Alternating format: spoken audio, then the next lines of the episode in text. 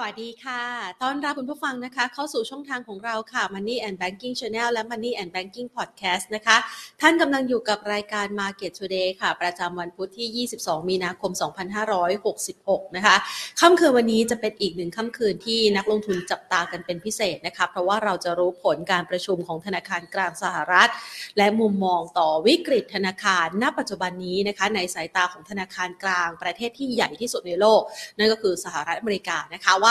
มีการประเมินถึงความสุ่มเสี่ยงเกี่ยวกับวิกฤตธนาคารที่เกิดขึ้น ทั้งในประเทศของตนเอง และในโซนยุโรปอย่างไรบ้างนะคะ ซึ่งจะเห็นได้ว่าประเด็นที่นักลงทุนจับตากันในค่ำคืนวันนี้เนี่ยสักเวลาประมาณตีหนึ่งครึ่งนะคะ คือก่อนหน้านี้เราอาจจะรู้ผลกันตอนเวลาเวลาประมาณตีสองครึ่ง แต่ตอนนี้เนี่ยเขาเรียกว่า daylight saving time นะคะ มันเปลี่ยนตั้งแต่สักประมาณช่วง ปลายปลายหรือว่าต้นต้นเดือนมีนาคมที่ผ่านมานะคะ ในการขยับเวลาทำให้การซื้อขายของตลาดสหรัฐเนี่ยกลับเข้าสู่ภาวะปกติแล้วนะคะ ก็จะเริ่มเปิดทำการกันตั้งแต่สักประมาณ2ทุ่มครึ่ง จากเดิมเป็น3ามทุ่มครึ่งนะคะ ก็คือในฤดูหนาวเนี่ยสามทุ่มครึ่งมาตอนนี้2องทุ่มครึ่งแล้วนะคะ ดังนั้น เราก็จะรู้ผลเร็วขึ้น ตลาดในช่วงเวลาของความผันผวนดังกล่าวเนี่ยนะคะ เราน่าจะรอให้นักลงทุนซึมซับข้อมูลต่างๆ ได้ ในช่วงเวลาสักประมาณตีสองแล้วค่ะว่าจะแปลข้อความการขยับอัตราดอกเบี้ย ซึ่งครั้งนี้เนี่ยก็ไม่รู้ว่าจะขยับขึ้น จะคงหรือว่าจะลดนะคะ ซึ่งถ้าขยับขึ้นหรือคงนะคะความหมายนี่จะไปในอีกโทนหนึ่ง ในขณะที่ปรับลดลงไปเนี่ยความหมายก็จะไปอีกในโทนหนึ่งเลยนะคะ ซึ่งถือได้ว่าการขยับขึ้นอัตราดอกเบี้ยในครั้งนี้ ความหมายค่อนข้างแตกต่างกันจากการขยับขึ้นอัตราดอกเบี้ย ในช่วงครั้งที่ผ่านมา ก่อนหน้านี้เนี่ยถ้าหากว่าเฟดขยับขึ้นอัตราดอกเบี้ยนะคะ ตลาดอาจจะมองเป็นเชิงลบ เพราะว่าอาจจะกดดันต่อภาวะเศรษฐกิจ แต่ว่าถ้าครั้งนี้ ไม่ขึ้นอัตราดอกเบี้ย อาจจะกลายเป็นปัจจัยลบที่มากกว่านะคะ ดังนั้นเดี๋ยวเรามาประเมินสถานการณ์เหล่านี้กันนะคะ ในมุมมองของนักวิเคราะห์ด้วย ในขณะเดียวกัน ประเด็นที่ 2 ก็คือว่า แล้วไอ้เรื่องของหุ้นกู้นะคะ หรือว่าตราสารหนี้ประเภท AT1 หรือว่า additional tier 1 นะคะ ซึ่งทางด้านของธนาคารในโซนยุโรป หรือว่าในโซนเอเชียเอง นิยมที่จะออกมานะคะ เพื่อใช้เป็นเงินกองทุนสำหรับฝากฝั่งของธนาคารนั้นจะกระทบอย่างไรบ้าง ต่อฝากฝั่งของหุ้นในกลุ่มธนาคารของบ้านเรานะคะนี่คือประเด็นที่ 2 ที่ต้องจับตากัน พร้อมกันนี้เอง ตลาดหุ้นไทยในช่วงระยะเวลาที่ผ่าน่านมานะคะ ดูเหมือนว่าจะกังวลกับวิกฤตมากเกินไปนะคะ แต่ก็ปฏิเสธไม่ได้นะว่าเราอาจจะได้รับผลกระทบเช่นเดียวกันนะคะ ดังนั้นการขึ้นมาในวันนี้เนี่ยที่วิ่งโกยอ้าวมาประมาณวัน 2 วันเนี่ยนะคะ ขึ้นเร็วไปไหมมันสนับสนุนมีความเชื่อมั่นแข็งแกร่งแล้วหรือยังนะคะ เดี๋ยวเรามาพูดคุยประเด็นเหล่านี้กันนะคะ จากทางด้านนักวิเคราะห์ค่ะ ก่อนอื่น ขอขอบพระคุณผู้ใหญ่ใจดีนะคะ ที่ให้การสนับสนุนรายการของเรานะคะ เมืองไทยประกันชีวิตค่ะ ส่วนตลาดหุ้นไทยนะคะ ในช่วงภาคเช้านะคะ ปิดตลาดไปที่ 1,584.42 จุด ปิดปรับตัวเพิ่มขึ้น 7.24 จุดนะคะ ด้วยมูลค่าการซื้อขายที่ ถ้าดูจากมูลค่าการซื้อขายเนี่ยนะคะ ก็อาจจะยูงดูว่าไม่ค่อยมั่นใจสักเท่าไหร่ 28,828 ล้านบาทนะคะ ส่วน5อันดับหลักทรัพย์ที่มีมูลค่าการซื้อขายสูงสุดในเช้าวันนี้ค่ะปตทสพขยับเพิ่มขึ้น 2.14%ราคาน้ำมันเริ่มฟื้นนะคะ ในขณะที่กสิกรไทยปรับลดลงไป 0.76%แอดวานขยับลดลง 1.4%อิทธิหุ้นน้องใหม่นะคะในวันนี้นะคะ ขยับเพิ่มขึ้นนะคะ 40%นะคะ เปิดตลาดนี่ราคายืนเหนือจองนะคะ เกือบเกือบ5บาทเลยทีเดียว ในขณะที่ปตทค่ะ ราคาขยับขึ้น 2.44%ค่ะ อะเรามาดูกันดีกว่านะคะ การแปลภาพของเศรษฐกิจในช่วงนี้นะคะ กับวิกฤตธนาคารในสหรัฐและยุโรป กับการลงทุนในตลาดหุ้นไทยนะคะ มุมมองตอนนี้เราจะสามารถหาผลกำไรท้าวิกฤตที่เกิดขึ้นอย่างไร ไปพูดคุยกันกับคุณสุโชติธีรวรรณรัตน์ค่ะ ผู้อำนวยการฝ่ายวิจัยจากบริษัทหลักทรัพย์ KGI ประเทศไทยค่ะ สวัสดีค่ะคุณสุโชติค่ะ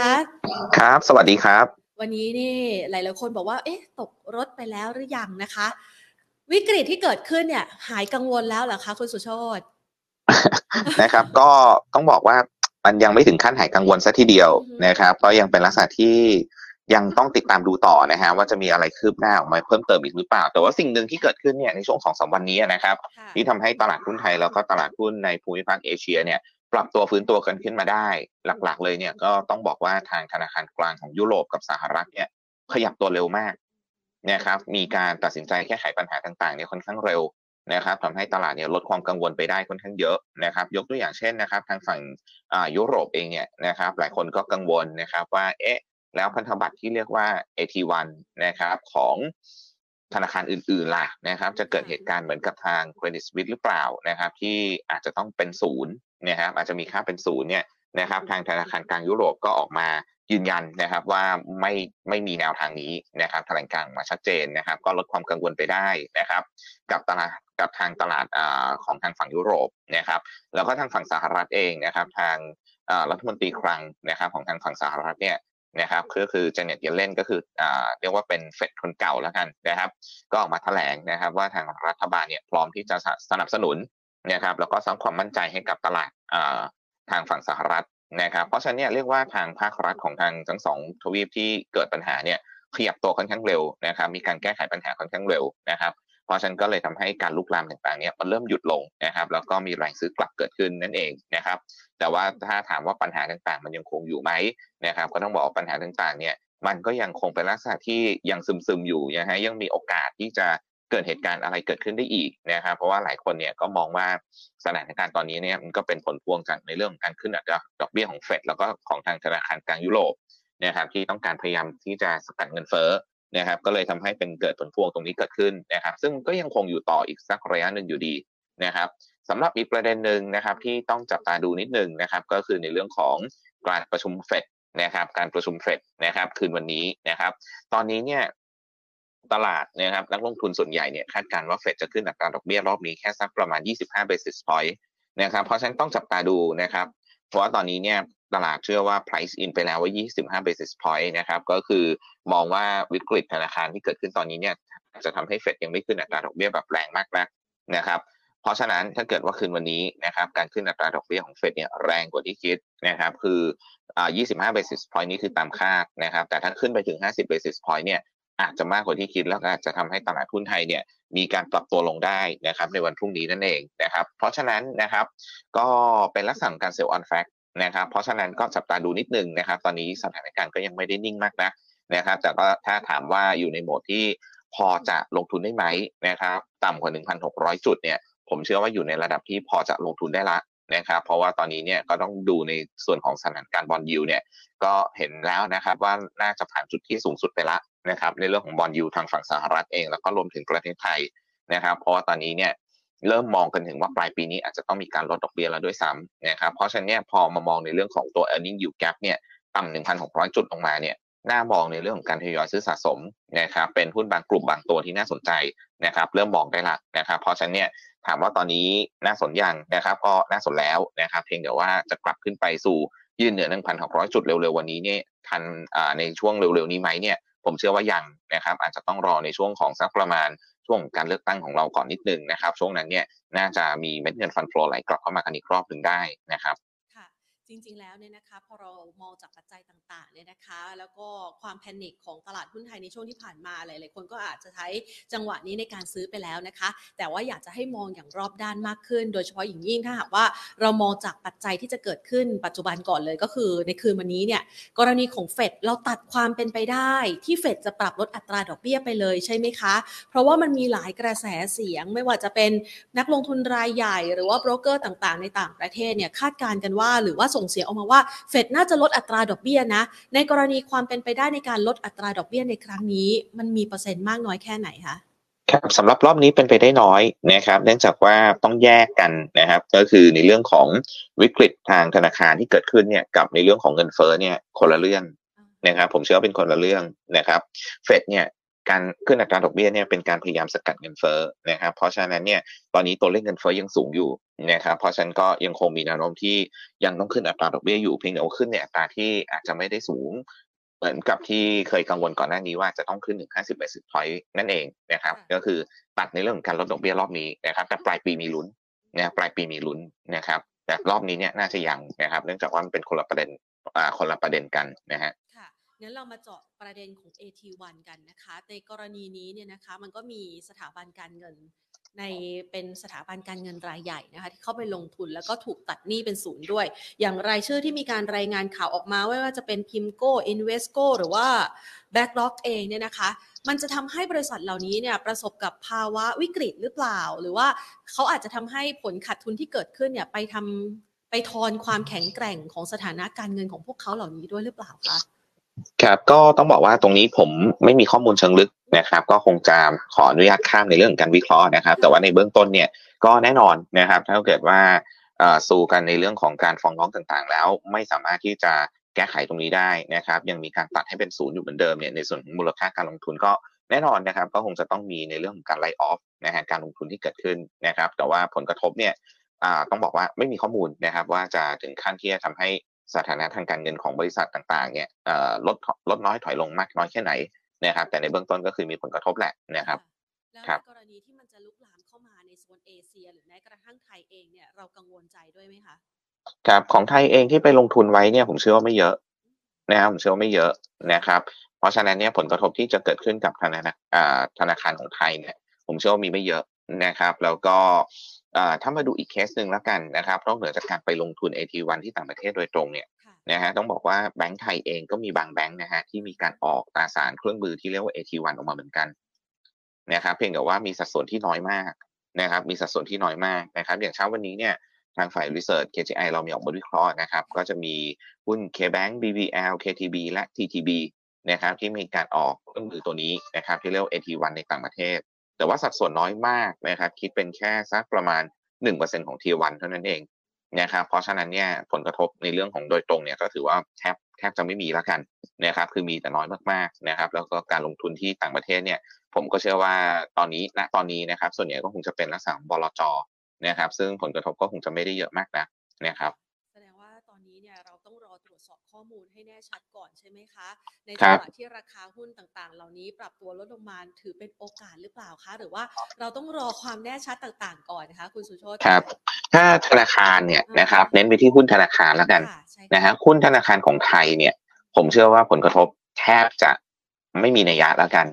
นะครับ เพียงแต่ว่า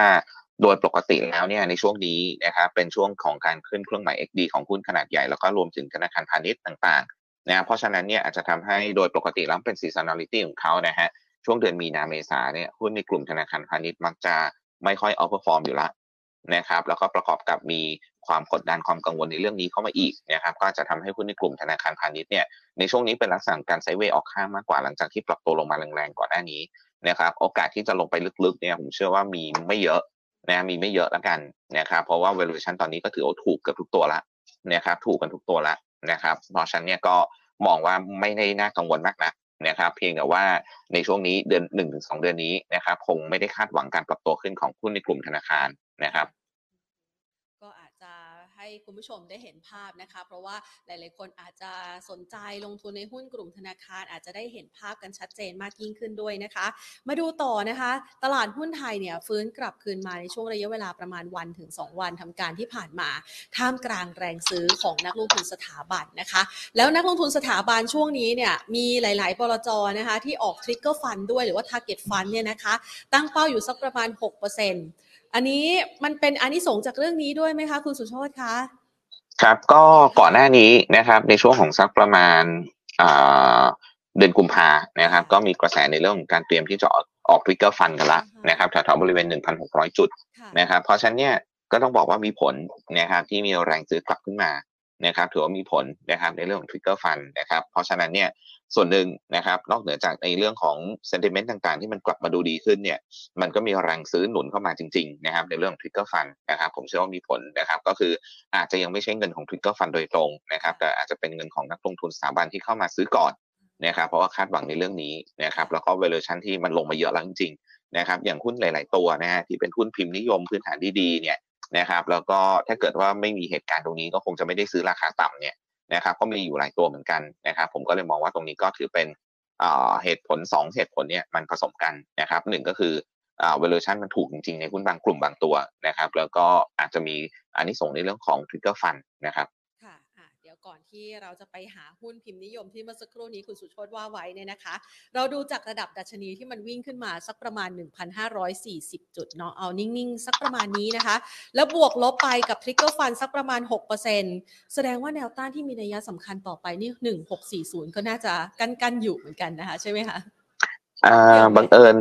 ก็บังเอิญกันนะฮะบังเอิญผมไม่ได้ดูตัวเลขนะฮะแต่ว่าก็ลองตีกราฟดูนะฮะลองตีกราฟในช่วงเทคนิคนะครับ จริง ๆ แล้วเนี่ยดัชนี SET Index ตอนนี้ที่ปรับตัวขึ้นมาเนี่ยจะมีต้านสำคัญอยู่จุดหนึ่งก่อนนะครับ ก็คือบริเวณใกล้ๆ1,600จุดนะครับ ก็จะเป็นจุดกึ่งกลางของตัว Bollinger Band ก็คือบริเวณ 1599 หรือตัวเลขกลมๆก็คือ 1,600 จุดท้วนนะครับ เพราะฉะนั้นตรงนั้นเป็นจิตวิทยาอันดับที่ 1 ก่อนนะครับ เสร็จแล้วพอ step ที่ 2 ยกตัวขึ้นไปนะครับ จะเห็นเส้นค่าเฉลี่ย 200 วันแบบ SMA และ EMA อยู่ข้างบนนะฮะแบบ SMA อยู่ที่ 1620 1619 นะครับ ผมขอตัวเลขกลมๆก็ 1620 แบบ EMA นะครับก็จะอยู่แถวๆบริเวณ 1629 ถ้าตัวเลขกลมๆก็ 1630เนี่ยเพราะฉะนั้นก็เป็นแนวต้านที่ใกล้เคียงนะครับใกล้เคียง 1640 ได้นะครับ ก็จะได้เห็นภาพกันนะคะ เพราะว่าหลาย ๆ คนอาจจะได้วัดภาพทางเทคนิคด้วยนะคะ ตอนนี้เนี่ยพอมันขึ้นมาแบบนี้เรามองว่าโอกาสของการปรับตัวลดลง หรือว่าดาวไซด์จำกัดแล้วหรือยังคะอืมดาวไซด์จำกัดไหมเหรอครับ ตรงนี้เนี่ยต้องบอกว่าการปรับตัวขึ้นมานะฮะผมมองว่าทดสอบ 1,600 จุดก่อน อาจจะมีการพักตัวก่อนทีหนึ่งนะครับเรียกว่าเป็นการขึ้นไปเทสก่อนเพราะว่าคนที่ช้อนซื้อแถวๆ1540 เนี่ย น่าจะได้กำไรพอสมควรแล้วนะครับแล้วก็พอปรับตัวขึ้นมาทดสอบใกล้ๆ 1,600 จุดเนี่ย ได้กำไรพอสมควรแล้ว พร้อมกับในเรื่องของเอ่อเป็นแนวต้านสำคัญอย่างที่บอกนะครับ ทั้งจิตวิทยาด้วยแล้วก็เป็นแนวต้านในเชิงของเทคนิคด้วยเนี่ยอาจจะมีการพักตัวทีหนึ่งก่อนแถวๆบริเวณ 1,600 จุดนะครับแล้วก็ย่อลงมากันอีกรอบหนึ่งเนี่ยตรงนั้นค่อยมามองนะครับในเรื่องของการพักตัวแล้วก็รอรอช้อนซื้อกลับกันอีกรอบหนึ่งดีกว่านะครับเพราะฉะนั้นผมมองว่าไม่ได้แรนลี่ขึ้นขาเดียวนะครับน่าจะเป็นลักษณะการทดสอบแล้วพักตัวก่อนนะครับแล้วก็ช้อนช้อนซื้อตอนย่อตรงลงมาอีกทีหนึ่งนะครับหรืออีกกรณีหนึ่งเนี่ยถ้าเกิดว่าเป็นกรณีที่ ดีกว่าที่คิดนะครับก็คือสถานการณ์ทุกอย่างเป็นใจแล้วไม่มีอะไรเป็นลบออกมาเลยนะครับมีแต่ข่าวบวกเพิ่มเติมเนี่ยการทะลุ 1,600 จุดเป็นไปได้เหมือนกันนะครับแล้วก็จะขึ้นไปทดสอบแนวต้านที่ผมประเมินไว้อย่างที่บอกนะครับก็คือตัวเลขกลมๆ 1620 1630 นะครับก็มีโอกาสนะครับเป็นลักษณะการเกิดเทคนิคอลีบาวกลับขึ้นไปนะครับ มามองถึงปัจจัยบวกกันบ้างดีกว่านะคะเจาะลึกในเรื่องของปัจจัยลบๆไปเรียบร้อยแล้วนะคะ มองในเรื่องของการเลือกตั้งที่กำลังจะเกิดขึ้นในเดือนพฤษภาคมเนี่ยนะคะ พอจะเป็นอีกหนึ่งปัจจัยที่ทำให้ตลาดหุ้นไทยวิ่งขึ้นมาดีในช่วงที่ผ่านมาด้วยไหมคะสักสองวันทำการเนี้ยค่ะ ครับก็จากสถิตินะฮะต้องบอกว่าจากสถิติมีผลนะครับ ก่อนการเลือกตั้งมีผลนะครับหนึ่งถึงสามเดือนนะครับ ก่อนการเลือกตั้งหนึ่งถึงสามเดือนเนี่ยถ้าซื้อหุ้นไว้มักจะได้ผลตอบแทนที่เป็นบวก นะครับแล้วก็หุ้นบางกลุ่มบางตัวเนี่ยก็จะเป็นหุ้นที่เกี่ยวข้องกับในเรื่องของอการบริโภคในประเทศ การใช้จ่ายในประเทศนะครับ ซึ่งก็จะตรงกับธีมตอนนี้พอดีนะครับ ก็คือหลายคนกังวลในเรื่องของเศรษฐกิจโลกเศรษฐกิจสหรัฐนะครับ ว่ากำลังจะเข้าสู่ภาวะ recession แล้วหรือเปล่านะครับ แต่ว่าเศรษฐกิจในไทยเองเนี่ยค่อนข้างที่จะยังคงดีอยู่ยังแข็งแกร่งอยู่นะครับในเรื่องของการเปิดเมืองการท่องเที่ยวนะครับ แล้วก็จะมีเรื่องของการเลือกตั้งเข้ามาหนุนอีก นะครับเพราะฉะนั้นก็สอดคล้องกันนะครับ ก็คือหุ้นในกลุ่มที่เกี่ยวข้องกับการบริโภคในประเทศเนี่ยน่าจะเอาเปรียบได้ แล้วก็จะเป็นตัวที่หนุนตลาดหุ้นไทยขึ้นไปได้นะในช่วงของการก่อนการเลือกตั้งนะครับแต่อย่างที่บอกนะฮะในช่วงนี้เนี่ยเดือนมีนาเมษาเนี่ยผมเชื่อว่าหุ้นกลุ่มธนาคารพาณิชย์เนี่ยก็คงจะเป็นตัวทวงอยู่บ้างนะครับเป็นตัวทวงอยู่บ้างนะครับแล้วก็โอกาสปรับขึ้นจริง ๆ ก็คงจะไปช่วงของการเลือกตั้งพอดีนะครับก็จะเป็นช่วงของเดือนสักเดือนพฤษภาคมก็มีโอกาสเหมือนกันนะครับก็คงจะเป็นลักษณะนี้ นะครับก็ถามว่าการเลือกตั้งมีผลไหมมีผลนะครับ แล้วก็บังเอิญพอดีนะครับ ที่หุ้นต่างประเทศเนี่ยหุ้น global play ต่างเนี่ยดูแล้วไม่ค่อยโดดเด่นนะครับ ก็จะมาโฟกัสหุ้นในประเทศกันเป็นหลักคะมาช่วยเลือกหุ้นกันดีกว่านะคะ เรามองคำแนะนำนะคะสำหรับการลงทุนในช่วงเวลานี้ยังไงบ้างคะเพราะว่าดูเหมือนว่าจะเริ่มมาอยู่จุดกึ่งกลาง ระหว่างแนวรับ กับแนวต้านที่มีนัยสำคัญอยู่พอสมควรนะคะ คุณสุชาติแนะนำในการจัดพอร์ตยังไงบ้างคะครับตอนนี้นะครับก็ต้องบอกว่าอาจจะมองในเรื่องของการ trading ก่อนนะครับ แล้วก็สำหรับการที่จะซื้อแบบแล้วเป็นลักษณะของการลงทุนระยะกลางระยะยาวเนี่ย ผมอยากให้ลองทดสอบตามแนวต้านที่ให้ไว้ก่อนว่าผ่านไหมซึ่งผมเชื่อว่าขึ้นมาอย่างเร็วอย่างนี้เนี่ยมีโอกาสทดสอบแล้วก็ต้องพักทีหนึ่ง นะครับตรงนั้นเนี่ยค่อยมองเป็นจังหวะในเรื่องของการทยอยเข้าซื้อสำหรับหุ้นระยะกลางระยะยาวอีกรอบหนึ่งดีกว่านะครับตอนนี้ก็คือจัดพอร์ตในเรื่องของการ trading ก่อนนะครับแล้วก็โฟกัสไปที่หุ้นที่เชื่อมโยงกับในเรื่องของเศรษฐกิจในประเทศไทยเป็นหลักก่อนนะครับโดยเฉพาะหุ้นพิมพ์นิยมต่างๆ ที่ปรับตัวลงมาเยอะในช่วงที่ผ่านมานะครับอันนี้ก็ถ้าเข้ามาเลยนะครับในส่วนของหุ้น top pick เนี่ยหรือกลุ่มก่อนแล้วกันนะครับผมก็มองว่ากลุ่มที่น่าสนใจเนี่ยก็จะเป็นกลุ่มค้าปลีกนะกลุ่มท่องเที่ยว นะครับยังคงเป็นกลุ่มเดิมที่ปรับตัวลงมาเยอะนะฮะกลุ่มค้าปลีกเนี่ยตัวที่เป็นไฮไลท์ของกลุ่มเนี่ยนะครับอย่างตัว CPO นะครับผมก็มองเป็นตัวหนึ่งที่จะรับอันนี้ส่งในเรื่องของเม็ดเงินนะฮะที่จะกระจายลงมาในช่วงของเลือกตั้งนะครับก็จะเป็นตัวหนึ่งที่รับอันนี้ส่งโดยตรงนะครับ แล้วก็ราคาหุ้นก็พักฐานลงมาเยอะนะฮะในช่วงที่ผ่านมานะก็เป็นหุ้นพิมพ์นิยมตัวหนึ่งนะครับผมเชื่อว่าถ้าทิกเกอร์ฟันต้องซื้อเนี่ยตัวหนึ่งที่มองมองกันไว้เนี่ยก็น่าจะเป็นตัว CPO ได้ นะครับก็คือรับในเรื่องของวอลุ่มการซื้อขายได้ แล้วก็ valuation เนี่ยเหมาะสมในเรื่องของการซื้อเล่นเอา technical rebound ได้นะครับอันนี้ก็จะเป็นกลุ่มแรกก็คือตัวค้าปลีก แล้วก็ top pick ก็จะไปมองที่ตัว CPALL นะครับอีกตัวหนึ่งนะครับตัวที่เป็นไซส์กลางค่อนไปทางใหญ่อีกตัวหนึ่งในกลุ่มค้าปลีกเนี่ยที่ผมมองไว้คือตัว BJC นะครับหรือ b e r r y u g e r นะครับก็จะเป็นตัวหนึ่งที่ต้องบอกว่ารับอานิสงส์ในเรื่องของสินค้าที่เป็นลักษณะของสินค้าบริโภคอุปโภคทั่วไปเหมือนกัน นะครับก็อย่างที่เราเห็นกันนะครับอย่างบิ๊กซีต่างๆนะครับสินค้าบิ๊กซีสินค้าเครื่องใช้อุปโภคบริโภคต่างๆเนี่ยน่าจะรับอันนี้ส่งในช่วงของเลือกตั้งเหมือนกันนะครับก็จะเป็นตัวหนึ่งที่ราคาหุ้นในช่วงที่ผ่านมาเนี่ยก็ขึ้นไม่ได้เยอะนะแม้ว่าในช่วงที่เกิดวิกฤตแบงค์ที่ทางฝั่งสหรัฐกับยุโรปเนี่ย BJC ไม่ได้ลงเยอะนะครับไม่ได้ลงเยอะเหมือนหุ้นหลาย ๆ ตัวนะครับแต่ก็จะเห็นอย่างก็คือช่วงที่ผ่านมาเนี่ย เขาเป็นแนวโน้มขาขึ้นนะครับ แต่ว่าไม่ได้เป็นแนวโน้มขาขึ้นที่ชันมากเกินไปนะครับ เพราะฉะนั้นก็เลยไม่ได้พักฐานแรงนะครับ ตอนนี้ก็อยู่ในโหมดที่น่าสนใจลงทุนเช่นกันนะครับ ก็เหมาะในเรื่องของการเทรดดิ้งนะครับ อันนี้ก็กลุ่มแรกกลุ่มค้าปลีกนะครับ กลุ่มที่2นะครับอาจจะไปดูหุ้นในกลุ่มที่เป็นลักษณะของเกี่ยวข้องกับการท่องเที่ยวนะครับ แล้วก็เป็นตัวที่ปรับตัวลงมาเยอะนะครับ เป็นตัวพิมพ์นิยมเลยนะฮะตัวพิมพ์นิยมตัวหนึ่งก็ว่าได้นะครับ ก็คือหุ้น AOT นะครับทางฝ่าย Research KGI เราเนี่ยก็เชียร์หุ้น AOT ตอนที่มันลงมาเยอะๆนะฮะแถวๆ ต่ำ70ลงมานะครับก็มองว่าโอกาสเนี่ยมาละนะครับหลังจากที่ก่อนหน้านี้เนี่ยซื้อไม่ได้สักทีนี่ยหุ้นลอยขึ้นมาตลอดทางนะครับเพราะฉะนั้นโอกาสมาละต่ำเจ็ดสิบน่าซื้อนะครับสำหรับตัว LT ตอนนี้ก็มีการเกิด technical rebound กลับขึ้นมาละนะครับแล้วก็เป็นตัวหนึ่งที่ผมเชื่อว่าเป็นพิมพ์นิยมสำหรับ trigger fund เหมือนกันนะครับเพราะว่าเป็นหุ้นที่ต้องบอกว่าสภาพคล่องอาจจะไม่ได้เยอะมากนัก แล้วก็มีโอกาสได้ return ค่อนข้างสูง นะครับถ้าเกิดว่า trigger fund มองว่าเป็นเป้าหมายในเรื่องของการเข้าซื้อนะครับก็เป็นตัวหนึ่งที่น่าสนใจนะครับตัว LT นะฮะแล้วก็มาดูที่กลุ่มท่องเที่ยวอีกตัวหนึ่งนะครับที่ต้องบอกว่าเป็นซอฟต์พาวเวอร์ของประเทศไทยได้เหมือนกันนะครับก็คือหุ้นสปานะครับหุ้นสปานะครับราคาหุ้นก็ปรับตัวลงมาเยอะจากที่ที่เคยอยู่ข้างบนนะครับ12 บาทกว่าๆแล้วลงมาต่ำๆ10 บาท เป็นเส้นค่าเฉลี่ย200 วันนะครับก็เริ่มมีการยืนได้แล้วก็ฟื้นตัวกลับขึ้นมา เนี่ยก็ผมมองว่าเป็นตัวหนึ่งนะครับที่น่าสนใจนะครับถ้าเกิดว่ามีการพักฐานเช่นเดียวกันนะครับ เพราะฉะนั้นกลุ่มท่องเที่ยวเขามองไปที่ตัว AOT กับสปานะครับสองตัวนี้2กลุ่มนี้นะครับค้าปลีกกับท่องเที่ยวเนี่ยผมมองว่าเป็นกลุ่มชุดแรกที่ซื้อเก่งกำไรได้ในช่วงก่อนการเลือกตั้งนะครับเป็นชุดที่เล่นเก่งกำไรได้ก่อนการเลือกตั้งนะครับ เพราะฉะนั้นเนี่ยอันนี้ก็คือชุดแรกนะครับเป็นกลยุทธ์แรกสำหรับการเล่นหุ้นเก่งกำไรในช่วง 1-2 เดือนนี้นะครับ ก็คือเน้นค้าปลีกกับท่องเที่ยวครับถ้าหากว่าเป็นธีมการเลือกตั้งล่ะคะ เร็วเกินไปไหมคะ ที่จะใช้ช่วงเวลานี้หรือว่าต้องรอให้เขาเซตทีมรัฐบาลกันเรียบร้อยก่อนคะครับไม่เร็วนะครับ เพราะว่าโดยปกติแล้วอย่างที่ผมบอกหนึ่งถึงสามเดือนนะครับก่อนการเลือกตั้งต้องซื้อหุ้นก่อนนะครับเพราะฉะนั้นเนี่ยซื้อก่อนนะครับหนึ่งถึงสามเดือนนะครับไม่ไม่ได้เร็วเกินไป แล้วก็พอเลือกตั้งปุ๊บเนี่ยหุ้นในกลุ่มพวกนี้เนี่ยอาจจะต้องระวังในเรื่องของการถูกเทคโปรฟิตนะครับ แล้วก็ต้องมาหลังจากนั้นเนี่ยต้องมาไล่ดูแลนะครับว่าพรรคการเมืองที่ได้รับเสียงนะครับ ชนะได้จะได้เป็นผู้จัดตั้งรัฐบาลเนี่ยต้องมาดูนโยบายหาเสียงนะครับว่ามีผลกระทบเชิงบวกเชิงลบกับหุ้นกลุ่มไหน ตรงนั้นเดี๋ยวค่อยว่ากันอีกทีนะครับแต่ว่าช่วงนี้ก็คือซื้อหุ้นในกลุ่มพวกนี้ก่อนนะครับแล้วก็เทคโปรฟิตในช่วงสักประมาณอาจจะปลายปลายพฤษภานะครับที่ที่รู้ผลการเลือกตั้งนะครับค่ะทีมเลือกตั้งเนี่ยนอกเหนือจากค้าปลีกท่องเที่ยวแล้ว มันยังพอจะมีกลุ่มไหนที่น่าสนใจอีกบ้างไหมคะ ครับทีมเลือกตั้งเนี่ยจริงๆเนี่ยมันจะต้องลงถ้าไม่เอาสองกลุ่มนี้นะครับผมว่ามันจะต้องลงดีเทลแล้วนะครับก็จะเป็นภาพรวมที่ตอนนี้เนี่ยทุกทุกพรรคการเมืองนั่นเนี่ยหลายๆพรรคการเมืองเนี่ยนะครับที่ชูเป็นนโยบายตอนนี้เนี่ย อันดับแรกเลยคือประชานิยมนะครับประชานิยมเนี่ยมันก็จะมาลงที่กลุ่มค้าปลีกนะครับสองนะฮะก็จะเป็นนโยบายที่ออกมาในเรื่องเกี่ยวข้องกับการแพทย์เนี่ยที่ที่สังเกตเห็นนะฮะ ส่วนใหญ่จะไปลงที่ในเรื่องของการแพทย์ก็คือการรับดูแลรักษาต่างๆนะฮะก็จะเป็นอีก policy หนึ่งก็คือหุ้นในกลุ่มที่เกี่ยวข้องกับโรงพยาบาลที่เป็นโรงพยาบาลขนาดกลางขนาดเล็กนะครับก็น่าจะรับอันนี้ส่งในส่วนของตัวนี้ รวมถึงหุ้นไซส์ small to medium to small cap ที่เป็นหุ้นขนาดกลางขนาดเล็กที่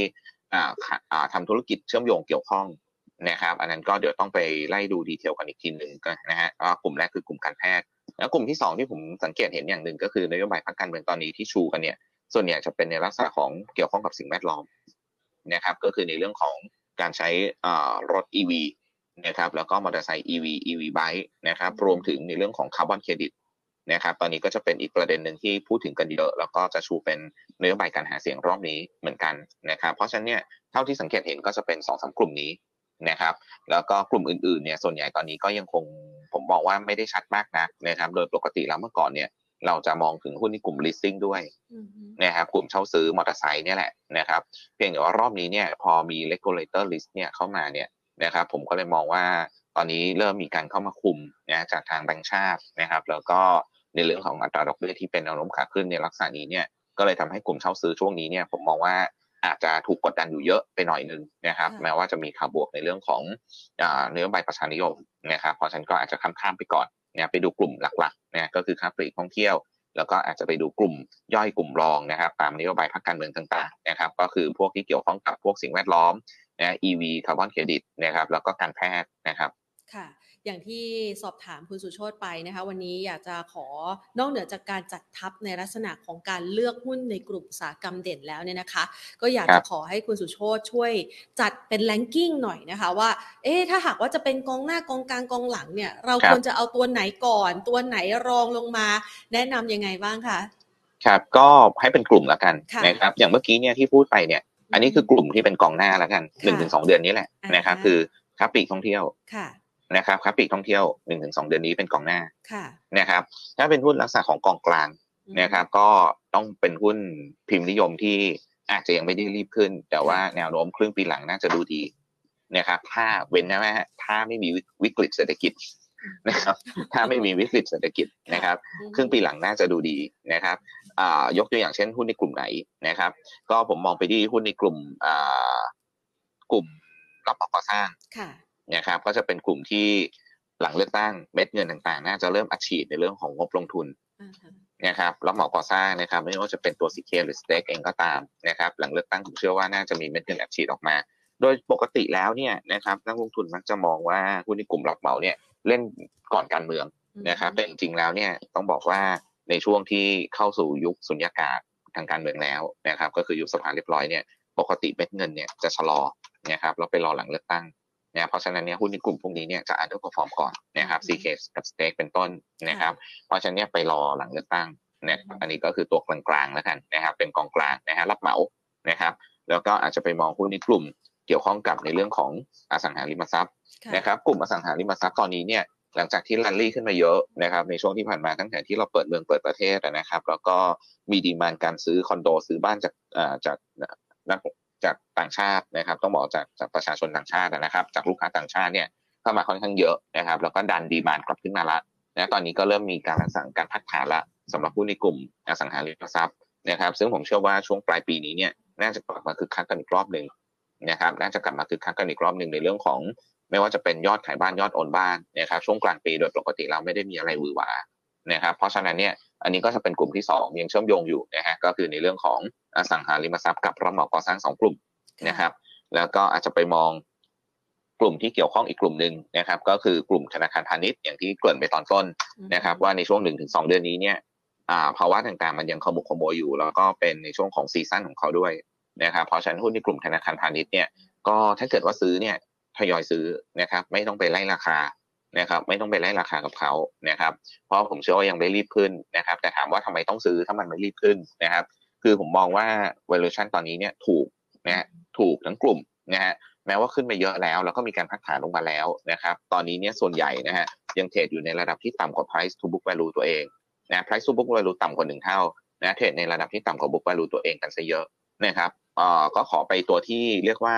conservative แล้วก็มีความเสี่ยงน้อยหน่อยนะครับก็อย่างเช่นพวกกรุงไทยแบงก์หรือ BBL นะครับก็จะเป็นแบงก์ที่เน้น conservative นะแล้วก็ความเสี่ยงต่ำนะครับแล้วก็อาจจะแถมไปอีกตัวหนึ่งนะครับที่ตอนนี้แม้ว่าจะเรียกว่า step ออกมาจากการเป็นแบงก์รัฐระดับหนึ่งแล้วก็ตามนะครับแต่ก็ยังคงความ conservative ไว้อยู่ก็คือตัว TTB นะครับหรือ TMB ธนาชาตินะครับตัวนี้เนี่ยผมก็มองว่าเป็นตัวที่น่าสนใจตัวหนึ่งนะครับแล้วก็ อันนี้ก็คือกลุ่มธนาคารพาณิชย์นะครับเป็นตัวที่ซื้อระยะกลางนะครับสำหรับตัวที่แบบเอาไว้ท้ายสุดเลยนะครับไว้ท้ายสุดเลยนะครับ ก็คือหุ้นในกลุ่มพลังงานนะหุ้นในกลุ่มพลังงานนะครับ กลุ่มนี้ไว้ท้ายสุดเลยนะครับแล้วก็หุ้นในกลุ่ม leasing นะฮะไว้ท้ายสุดเลยเหมือนกันนะครับถามว่าทำไมสองกลุ่มนี้ไว้ท้ายสุดนะครับ ตอนนี้เนี่ยนะครับก็กังวลในเรื่องของเศรษฐกิจโลกนะครับเพราะฉะนั้นเนี่ยในช่วงนี้ก็คงจะแค่ trading นะครับสำหรับหุ้นในกลุ่มพลังงานที่ rebound กลับขึ้นมา นะครับถ้าเกิดว่าราคาน้ำมันยังไม่มีทิศทางที่จะเป็นแนวโน้มขาขึ้นต่อนะครับ เพราะฉะนั้นเนี่ยหุ้นในกลุ่มพลังงานก็ยังคงมีแนวโน้มที่ ผมเชื่อว่ายังไม่ไปไหนไกลนะครับ เต็มที่ก็คือ technical rebound นะครับหุ้นในกลุ่ม leasing นะครับ ถามว่าทำไมหุ้นในกลุ่ม leasing ผมมองว่าไว้ท้ายสุดนะครับ ตอนนี้ดอกเบี้ยเนี่ยขึ้นแรงนะครับ แล้วก็ของไทยเนี่ยดอกเบี้ยน่าจะขึ้นต่อนะครับ เพราะฉะนั้นเนี่ยไปรอไซเคิลดอกเบี้ยให้มันจบก่อนดีกว่านะครับ ก็คือช่วงปลายปีไปเลย นะครับไซเคิลดอกเบี้ยจบพอดีนะครับดอกเบี้ยเป็นแนวโน้มที่มีการปรับลดลงตรงนั้นเนี่ยหุ้นในกลุ่มซิงค์น่าจะกลับมาน่าสนใจนะครับก็อย่างน้อยๆก็ต้องมีไตรมาสสามปลายๆนะครับค่ะ งั้นจัดทับตามนี้นะคะสำหรับคุณผู้ชมนะคะ แล้วก็อาจจะมีจังหวะรุกจังหวะรับนะคะ ในการที่จะเลือกหุ้นนะคะ มาฝากกันด้วยนะคะสำหรับทางด้านของคำแนะนำของคุณสุโชตนะคะ ทีนี้มาต่อกันค่ะที่คำถามของคุณผู้ชมกันบ้างดีกว่า คุณผู้ชมขอคำถามเข้ามานะคะคุณสุโชตอยากจะให้ช่วยดูตัว JMT หน่อย JMT เนี่ยตอนเขาไปแรงนี่ก็ไปแรงมากนะคะ ตอนเขาปรับตัวลดลงมาตอนนี้เนี่ย คุณผู้ชมบอกว่า รับได้ไหม มองยังไงบ้างคะ ขอรับและต้านค่ะ ครับ ผมก็เชื่อว่าที่ลงมาเนี่ยไม่ได้เกี่ยวกับเรื่องของปัจจัยพื้นฐานทั้งร้อยเปอร์เซ็นต์นะครับ ก็เป็นแรงขายนั่นแหละนะครับ หลักๆเลยนะครับ มีคนขายนะครับ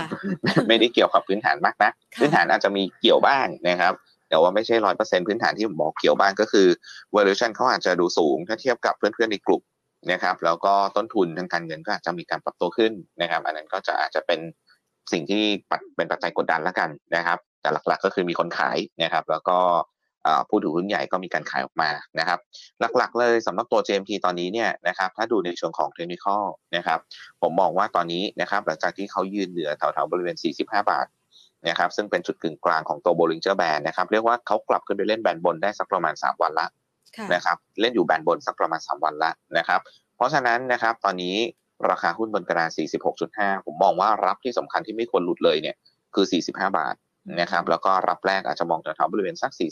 45.75 ถ้าหลุด 45 เนี่ยถอยก่อนนะครับเขาจะลงไปเล่นข้างล่างกันอีกรอบหนึ่งก็คือแถวๆบริเวณ 42 นะครับแต่ถ้าไม่หลุด 45 นะฮะการไซเวย์ตรงนี้นะครับแล้วก็มีจังหวะการดีดพ้น 48 เป็นลักษณะของการเหมาะที่จะ follow by เล่นเก่งกำไรสั้นๆนะครับเล่นเก่งกำไรสั้นๆนะครับถ้าพ้น 48 นะครับ ผมมองแนวต้านเนี่ยแถวๆบริเวณ 50 บาทบวกลบนะครับ50 บาทบวกลบนะครับก็อาจจะเล่นเก็งกำไรในกรอบแคบๆได้นะครับในเรื่องของแนวโน้มที่จะกลายเป็นกลับขึ้นเป็นขาขึ้นไหวไหมในช่วงนี้นะครับผมก็มองว่าในช่วงนี้เนี่ยก็รอให้สถานการณ์ต่างๆ มันเริ่มนิ่งก่อนแล้วกันสำหรับหุ้นในกลุ่มที่เกี่ยวข้องกับการเงินนะครับค่ะงั้นขยับไปต่อนะคะ คุณผู้ชมบอกว่าแนะนำตัว CPO แล้วนะคะ ถ้าหากว่าอยากจะเลือกลงทุนใน TACC เรามองยังไงบ้างคะครับตัว TACC นะครับก็น่าจะมี technical rebound นะครับ คือตอนนี้เนี่ยเราเข้าหน้าร้อนเนี่ยนะครับ โดยปกติแล้วก็เป็น season ของเขานะโดยปกติเราเป็น season ของเขานะครับ ก็คือขายน้ำนะครับขายน้ำนะครับ เพราะฉะนั้นนะครับสำหรับตัว TACC เนี่ยผมมองว่าอาจจะ trading ได้นะครับเป้าพื้นฐานที่นักวิเคราะห์เราทำไว้คือ8บาท60 นะครับ8บาท60ยังมี upside อยู่พอสมควรเลยนะครับแล้วราคาหุ้นเนี่ย pattern กราฟของเขาคือแนวโน้มขาลงที่เป็นภาพระยะกลางนะครับ ต้องบอกว่าพยายามทดสอบเส้น 200 วันทุกครั้งที่ทดสอบแล้วก็ถูกกดลงนะแล้วก็ทำ new low ลักษณะนี้คือแนวโน้มขาลงค่อนข้างชัดเจนนะครับเพียงแต่ว่าระยะกลางระยะสั้นสักประมาณ 1-2 เดือนนี้เนี่ยอาจจะเกิด technical rebound เล็กๆนะครับผมอยากให้จับตาดูตรงแถวๆบริเวณ 6 บาท ถ้าเกิดว่าเขาดีดพ้น 6 บาทเนี่ย ตัว MACD น่าจะช้อนตัวขึ้นตัดสินแนวไหลขึ้นนะครับพร้อมทั้งตัว RSI ด้วยนะครับเพราะฉะนั้นพ้น6บาทอาจจะมองเป็นจังหวะเล่นเก็งกำไรสั้นๆ ในช่วงฤดูร้อนนะครับก็คือ trading buy นะครับพ้น6บาทเนี่ย trading buy นะครับก็มองเป้าแนวต้านถัดไปเนี่ยนะครับก็เป้าแรกนะครับก็คือที่เขาเปิดแก็บราคาก่อนหน้านี้นะครับก็อาจจะมองแถวๆบริเวณสัก6บาท30บวกลบนะครับ6บาทจริงๆ6บาท35นะครับผมขอสัก6บาท30แล้วกัน นะครับเพราะฉะนั้นพ้น 6 บาทหรือ trading ขึ้นไป 6 บาท 30 6 บาท 35 นะครับ แล้วก็ถ้ายืนได้ปิด gap ได้นะครับแล้วมีแรงซื้อต่อนะครับ ก็มองเป้าหมายกลับขึ้นไปสู่เส้นค่าเฉลี่ย 200 วันกันอีกรอบหนึ่งตรง 6 บาท 60 นะครับ เพราะฉะนั้นเล่น trading นะครับเมื่อพ้น 6 บาทสำหรับตัว TACC ถ้าไม่พ้น 6 บาทเนี่ยก็อย่าพึ่งนะครับ ผมมองว่าเป็นลักษณะการถูกกด sideway down อยู่นะครับงั้นไปต่อที่กลุ่มโรงไฟฟ้าค่ะ ช่วงนี้พอจะใช้เป็นดีเฟนซีฟในการเลือกหลบภัยได้ไหมคะ ครับดีนะครับ ตัวหนึ่งที่ผมอาจจะมองข้ามพูดข้ามไปแล้วกันนะครับ โรงไฟฟ้าลงมาเยอะนะครับ ลงมาเยอะในช่วงที่ผ่านมานะครับ แต่ว่าตอนนี้เนี่ยสถานการณ์ต่างๆ มันดูดีขึ้นนะครับ นอกเหนือจากการเป็น defensive stock เนี่ยนะครับ ยังมีอีกประเด็นหนึ่งก็คือต้นทุนพลังงานเริ่มปรับตัวลงกันหมดแล้วนะฮะราคาน้ำมันลงอย่างนี้นะครับ ราคาถ่านหินตอนนี้เนี่ยต้องบอกว่าลงเยอะมากนะครับ ราคาถ่านหินลงเยอะมาก ราคาน้ำมันลงเยอะมากนะลักษณะนี้นะครับ แม้ว่าจะมีแหลกทามบ้างเล็กน้อยนะครับมีแหลกทามบ้างเล็กน้อยนะครับที่จะมาปรับในเรื่องของต้นทุนพลังงานในบ้านเรา แต่ว่าโดยปกติแล้วเนี่ยโรงไฟฟ้าชอบต้นทุนพลังงานลดลงมากกว่าต้นทุนขาขึ้น เราไปไล่ไล่ปรับ FT เนี่ยครับเพราะว่าสังเกตเห็นได้ชัดนะครับปีที่ผ่านมาตอนต้นทุนขึ้นเนี่ยแม้ว่าจะมีการไล่ปรับ FT ตามเนี่ยแต่ว่าเจ็บตัวทุกทีนะฮะเจ็บตัวทุกทียังไงก็ต้องมีตอนเจ็บตัวนะครับแล้วก็ไม่ค่อยดี นะครับ แต่ตอนที่ต้นทุนพลังงานเป็นขาลงเนี่ยขณะที่การใช้ไฟเนี่ยมันไม่น่าจะลดลงนะครับ คือคนเราประเทศไทยเนี่ยการใช้ไฟก็น่าจะเท่าเดิมแหละนะครับเต็มที่ก็ลดในฝั่งของภาคอุตสาหกรรมถ้าเกิดวิกฤตเศรษฐกิจนะครับ แต่ก็ไม่ได้ลดมากจนถึงขั้นหายไป เพราะฉะนั้นฝั่งยอดขายเนี่ยไม่น่ามีผลนะครับ แต่ฝั่งต้นทุนเนี่ยลดลงแน่นอนนะครับ เพราะฉะนั้นเนี่ยเป็นบวกนะครับสำหรับหุ้นในกลุ่มโรงไฟฟ้า ผมก็มองว่าตอนนี้เนี่ยหุ้นในกลุ่มโรงไฟฟ้าน่าสนใจ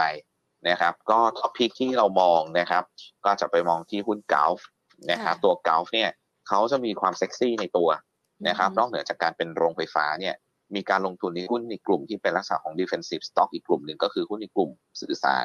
นะครับก็คือหุ้นในกลุ่ม InTouch นั่นเองนะครับก็มีความ defensive ในตัวเช่นกันเหมือนโรงไฟฟ้าเลยนะเป็น pattern ที่ใกล้เคียงกันนะครับเพราะฉะนั้นเนี่ยผมมองหุ้น GULF เนี่ยเป็น top pick ตัวหนึ่งนะที่น่าสนใจนะครับ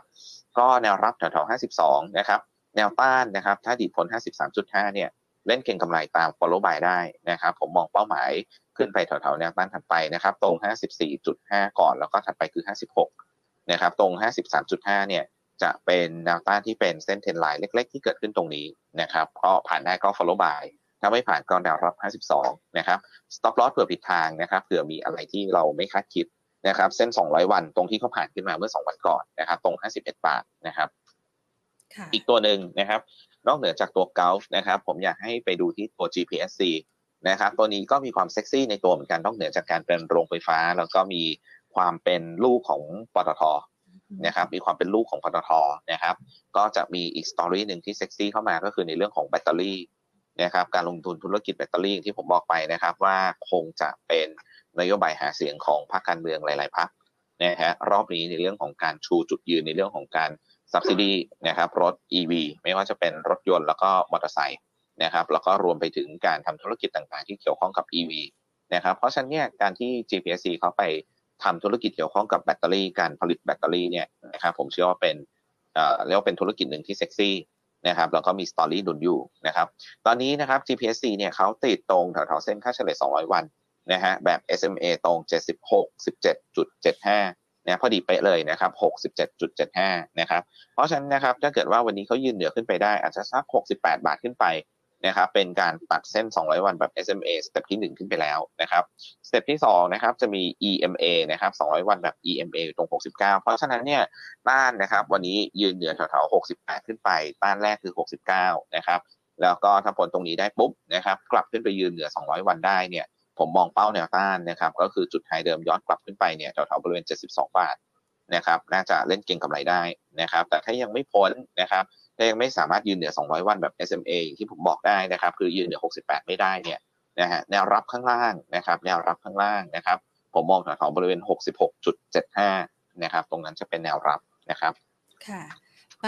ต่อนะคะ ตัวไทยคมค่ะ มองยังไงบ้างคะคุณสุโชตครับตัวไทยคมนะครับก็ เป็นตัวหนึ่งที่มีสตอรี่ดีนะครับอ่านักวิเคราะห์ของเรายังไม่ได้ cover ตัวนี้นะครับ แต่สตอรี่เรื่องดาวเทียมเนี่ยก็เล่นกันมาเยอะนะครับ แล้วก็พักฐานลงมาพอดีนะครับ ตอนนี้เนี่ยผมเชื่อว่าการพักฐานลงมาตรงนี้เนี่ยนะครับ น่าสนใจอย่างหนึ่งนะครับ ถ้าเกิดว่าเขายืนแถวๆบริเวณ 13 บาทได้นะครับ รอบล่าสุดเนี่ยมีการปรับตัวลงมาตามภาวะตลาดลงมาทดสอบ 13 บาทพอดี ตรงนั้นเป็น 200 วันแบบ EMA นะครับแล้วก็มีการดีดตัวกลับขึ้นมานะครับ แต่การดีดตัวกลับขึ้นมาตรงนี้เนี่ย พอเขาไม่สามารถยืนเหนือ 13.5อ่าโทษนะครับ 14.3 นะครับ เมื่อเช้าเนี่ยทำขึ้นสูงสุด 14.2 นะครับ พอไม่สามารถยืนเหนือ 14.3 เนี่ยที่ติดมา 2-3 วันละนะครับ ลักษณะนี้นะครับอาจจะต้องถูกมีการกดลงมาอีกนิดนึงนะฮะเพราะฉะนั้นเนี่ยสำหรับตัวไทยคมนะครับ ตอนนี้ยังอยู่ในภาวะที่ยังสุ่มเสี่ยงอยู่ว่าจะหลุด 200 วันไหมนะครับ ตอนนี้ผมอยากให้จับตาดูที่แนวรับแรกคือ 13.5 แล้วก็ถัดไปคือ 13 บาท ถ้ายืน 13 บาทได้นะครับ น่าจะมีโอกาสที่จะ ยืนแล้วก็เป็นลักษณะของการช้อนตัวขึ้นนะครับค่อยๆฟื้นตัวขึ้น recovery ขึ้นนะครับตรงแถวๆบริเวณ 13 บาทนะครับก็แย่ไม้แรกก่อน 13.5 แล้วก็ถัดไป 13 บาทนะครับถ้าเกิดว่ายืนได้ตรงนี้การฟื้นตัวมีโอกาสเห็นนะครับ ก็ผมมองเป้าหมายการฟื้นตัวเนี่ยแถวๆกลุ่มเส้นค่าเฉลี่ยที่กองรวมตัวกันอยู่ตอนนี้เนี่ยจะอยู่แถวๆบริเวณ 14.8 นะครับ 14.8 นะครับ แต่ว่าถ้าเกิดว่ารับ 2 จังหวะที่ผมประเมินไว้นะครับ 13.5 แล้วก็ 13 แล้วเนี่ยมีการหลุดลงมาอีก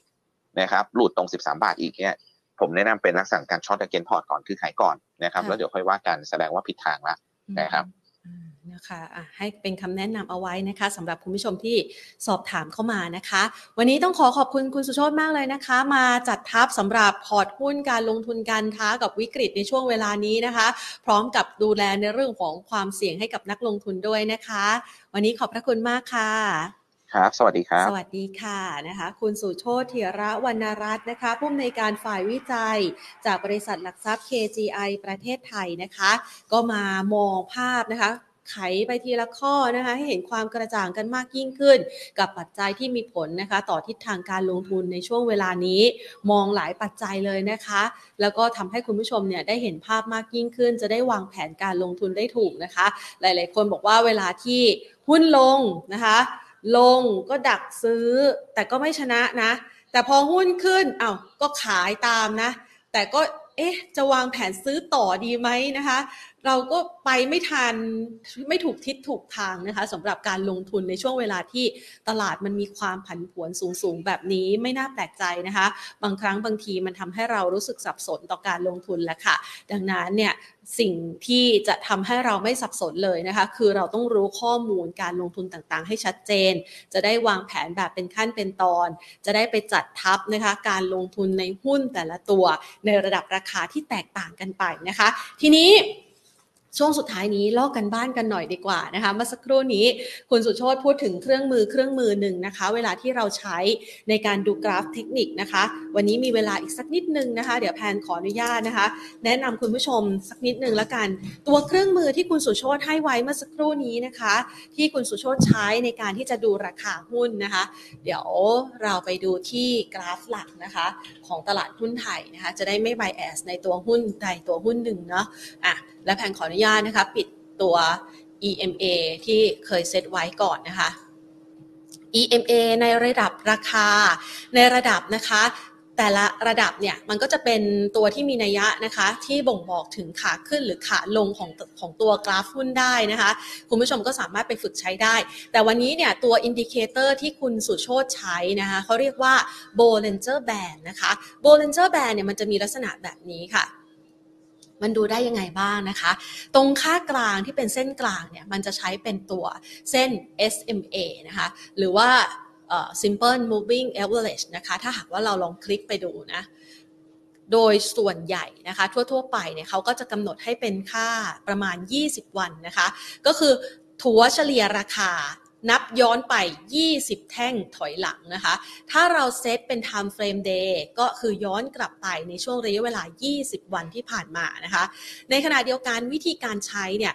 ราคาหรือว่ากราฟหุ้นนะคะ ในช่วงเวลาที่มันมีความผันผวนสูงๆ คุณผู้ชมสังเกตได้อย่างไร ความผันผวนสูงนะคะ กรอบ Bollinger Band ด้านบน ซึ่งอันนี้เขาใส่เป็นสีเขียวนะคะ กับกรอบ Bollinger Band ด้านล่างนะคะ จะมีความห่างกันออกมานะคะ ค่อนข้างมาก เขาวัดจากค่านะคะ เรียกว่า standard deviation ก็คือค่าที่ใช้ในการวัดความผันผวน ซึ่งโดยส่วนใหญ่แล้วมันจะมีการกำหนดค่าความผันผวนที่ แต่ละสินทรัพย์เนี่ยนะคะมันจะใช้แตกต่างกัน แต่ว่าอันนี้เนี่ยก็คือโดยปกติทั่วไปเขาจะใช้ที่บวกลบ 2 standard deviation นะคะ ดังนั้นมันหมายความว่ายังไง เวลาที่เราดูนะคะการเคลื่อนไหวของกราฟราคาหุ้น จังหวะที่มันมีความผันผวนสูงมาก จนกระทั่งราคากราฟนะคะหรือว่าราคาหุ้นตัวนั้นสินทรัพย์ตัวนั้นนะคะ อันนี้มองเป็นภาพกราฟทั่ว ๆ ไปนะคะไม่ได้พยากรณ์ราคาหรือว่าตลาดหุ้นไทยแต่อย่างใดนะคะเอามาประกอบการศึกษากันถ้ามันหลุดนะคะกรอบนี่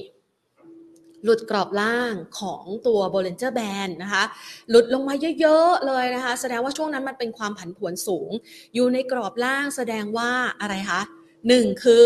ขายมากเกินไปนะคะ ในระดับราคานั้นคนส่วนใหญ่ถ้าหากว่ารู้ภาพทางเทคนิค เขาก็จะเริ่มทยอยซื้อทีละไม้ทีละไม้นะถัวเข้าไปนะคะ หรือว่าอาจจะเป็นจังหวะในการที่จะเก็บของถูกอะไรก็ว่ากันไปนะคะอันนี้คือวิธีการดูนะคะ ทีนี้ถ้าหากว่ามันอยู่บนกรอบบนล่ะเวลาที่ราคาหุ้นตัวนั้นวิ่งขึ้นไปแรงๆนะคะ จนกระทั่งมันไปทะลุกรอบบน อันนี้ในภาพของเราเนี่ยนะคะ มันเป็นเส้นสีเขียว จริง ๆ แล้วเนี่ยคุณผู้ชมนะคะเวลาที่เราไปเซตในแต่ละ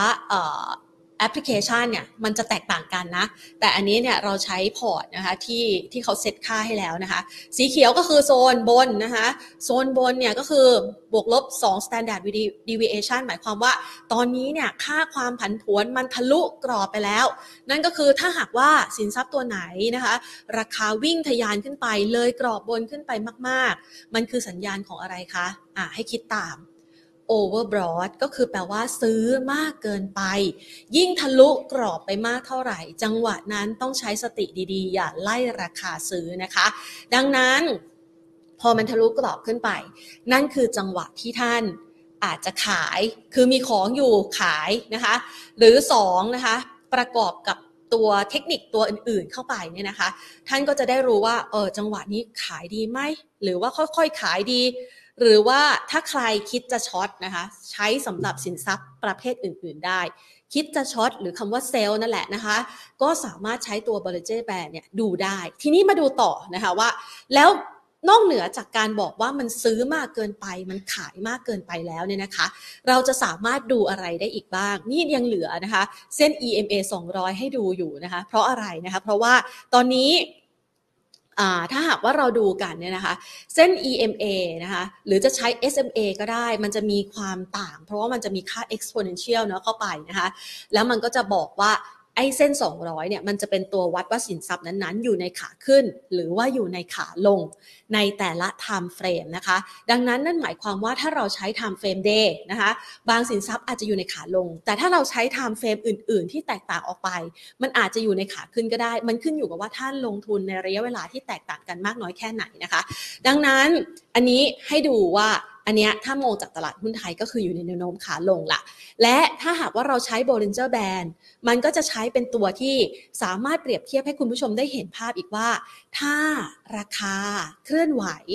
อยู่ต่ำกว่าเส้นกลาง เส้นกลางเนี่ยเขาจะใช้เป็นค่ามีนนะคะ เขาเรียกว่าค่าเฉลี่ยย้อนหลังตามระยะเวลาที่เขาตั้งค่า Bollinger เอาไว้นะคะ ซึ่งส่วนใหญ่ก็คือตั้ง 20 วัน อันนี้แพนขออนุญาตไม่เปิดให้ดูแล้วกันเนาะ คุณผู้ชมสามารถที่จะเอาไปลองใช้ดูนะคะ ลองใช้ได้ แล้วก็ไปศึกษาเพิ่มเติมนะคือใช้แล้วอะ backtest กลับไปนะ อย่าตัดสินใจทันทีนะคะ backtest กลับไปจนกระทั่งมั่นใจแล้วก็โอเค ใช้เครื่องมือนี้เหมาะกับเรานะคะ เอ้ยเส้นค่ากลางเนี่ยมันคือค่าเฉลี่ย นั่นหมายความว่าถ้ากราฟเนี่ยนะคะ มันเรียงตัวอยู่ด้านล่าง เส้นค่าเฉลี่ย ค่ากลางของมันเนี่ยนะคะ แสดงว่าอะไรคะตอบตามก็คือ สินทรัพย์ตัวนั้นอยู่ในแนวโน้มขาลงนะคะ เมื่อมันขึ้นไปทดสอบนะคะ เส้นกลางมันก็จะมองได้ว่ามันเป็นค่าแนวต้าน แนวต้านหนึ่ง เช่นเดียวกันนะคะเอางั้นมาดูตรงนี้ ถ้าหากว่าราคาเนี่ยวิ่งขึ้นไปเหนือค่ากลางนะคะ เหนือค่าเส้นกลางเนี่ยแสดงว่ามันเป็นแนวโน้มขาขึ้น เมื่อมันลงมาทดสอบ เส้นกลางจะเป็นแนวรับนะคะ เวลาที่เราลงทุนในหุ้นไทยนะคะ ส่วนใหญ่แล้วนักลงทุนไทยเนี่ยถนัดลงทุนหุ้นขาขึ้น เพราะว่าหุ้นมันไม่ได้เป็นทุกตัวเนาะที่เปิดโอกาสให้เราช็อตใช่ไหมคะ ดังนั้นเนี่ยเวลาที่เราถนัดเล่นขาขึ้น เราก็อาจจะใช้ Bollinger Band ตัวนี้เนี่ยในการเลือกนะคะว่าหุ้นตัวนั้นๆเนี่ยอยู่แนวโน้มขาขึ้น หรือว่าอยู่ในแนวโน้มขาลง นอกเหนือจากการใช้เครื่องไม้เครื่องมือทางเทคนิคอื่น ๆ เพิ่มเติมนะคะ หวังว่าคลิปนี้จะเป็นประโยชน์นะคะลอกกันบ้านในช่วงท้ายของคุณสุโชตกันนะคะ หวังว่าจะเป็นประโยชน์ ถ้าหากว่าท่านใดชอบก็ฝากนะคะ